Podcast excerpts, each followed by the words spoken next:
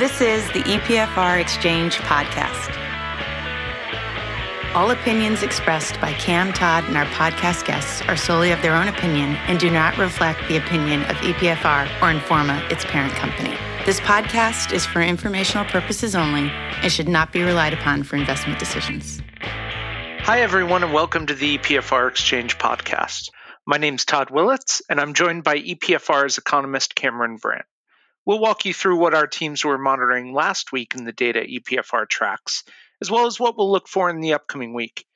Cam, good morning. Good morning.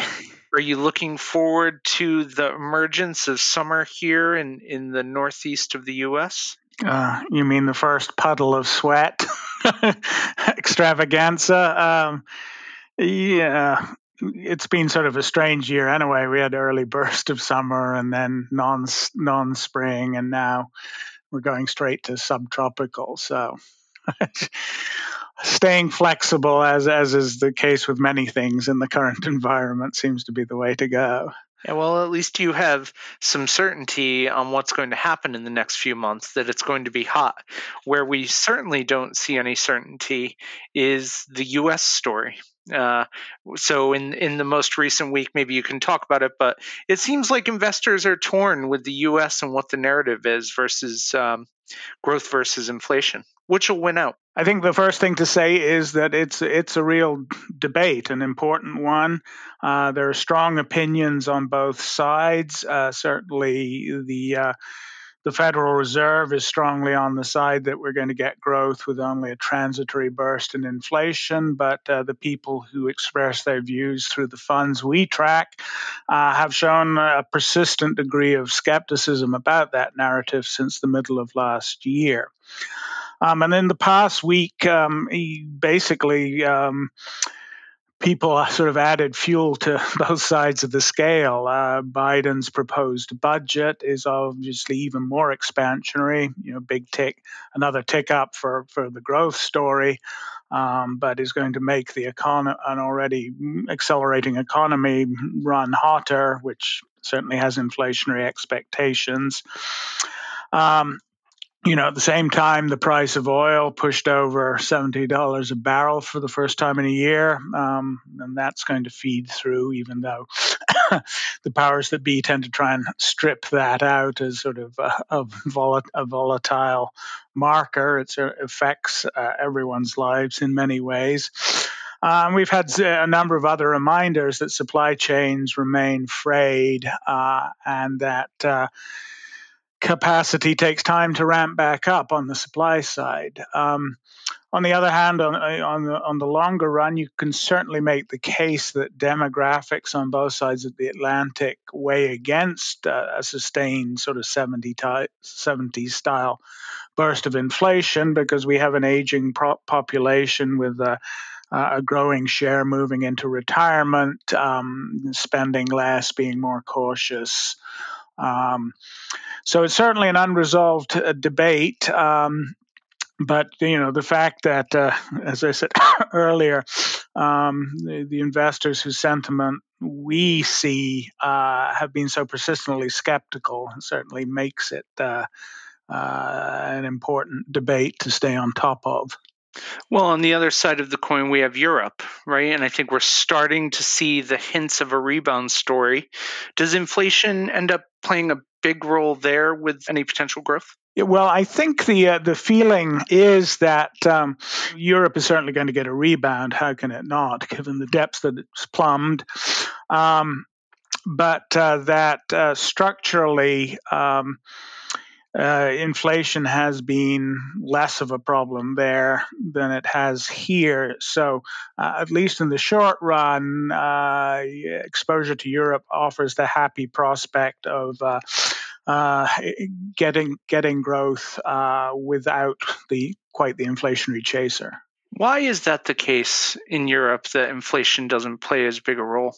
Again, that's another good question because uh, you know usually economies with structural rigidities uh, are more prone uh, to inflation.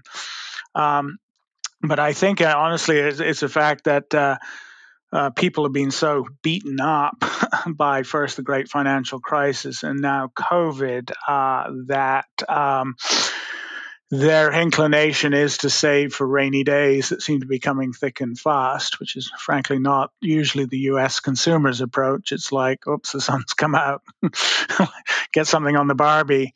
Um, so I think there's sort of you know a deflationary impulse on the consumer side that's going to be quite hard to overcome. So speaking of one of our favorite topics that we haven't discussed in quite some time, SRI ESG. I know we've seen a little bit of a loss of momentum for those funds in the past few weeks. Um, do you think that this is related to what we're seeing around inflation, or is there another narrative that's emerging with those funds? Certainly, there's a, a couple of narratives going, and, and the one you mentioned is certainly playing a role uh, you know, the, the, fear that inflation will uh, persist at higher levels, triggering rate hikes that boost the cost of capital for the tech sector, um, is, definitely weighing on sentiment. Um, but uh, the, there's also a sharpening debate around, you know, what is legitimately an ESG, SRI fund and stock. Uh, this sort of mm, concerns about what people call greenwashing. Um, and uh, there are moves afoot. Uh, I, I, think one of the rating agencies is about to uh, unveil their criteria for uh, for what uh, an SRI ESG fund uh, needs to do to credibly have that label, which I I'm certain is causing ripples of unease through that sector. But many people would argue that it's a long time coming as well. Yes, I think that's true.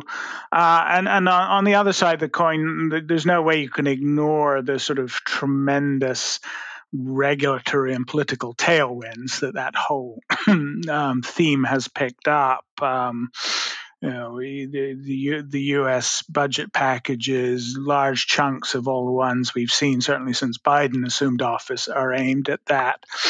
So I think, uh, though the, there will probably be uh, some caution, but uh, ESG is frankly the new privileged asset class, so people are unlikely to stray too far from it.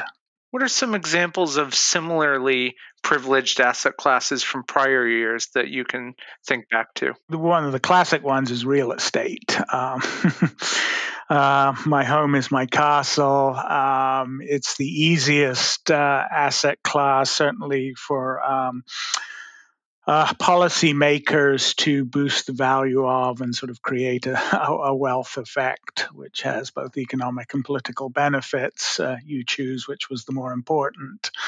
Um, and certainly in the US, the tax code remains heavily biased in support. Um, so uh, that that that's the obvious one. I think tech for a while has been viewed as one. Even into this year, really. Even into this year, uh, that that is beginning to erode. But uh, they certainly gave the impression of sort of flying above the usual regulatory and taxation thickets that so many other uh, sectors have to navigate at the ground level. So, Cam, what are you and your team looking at in this upcoming week? So, interestingly, we are going to be taking uh, another look at the SRI ESG flows and, and fund groupings, uh, especially in the light of, of, of expected tightening in criteria. And uh, we are continuing to dive into the new uh, joint EPFR BarclayHedge uh, hedge fund flows data set that uh, is close to launch. Great. Thanks, Cam. Have a great week. Yep, I will. Thanks for listening to the EPFR Exchange podcast. For more information or to suggest a topic for a future podcast, please visit epfr.com slash podcast.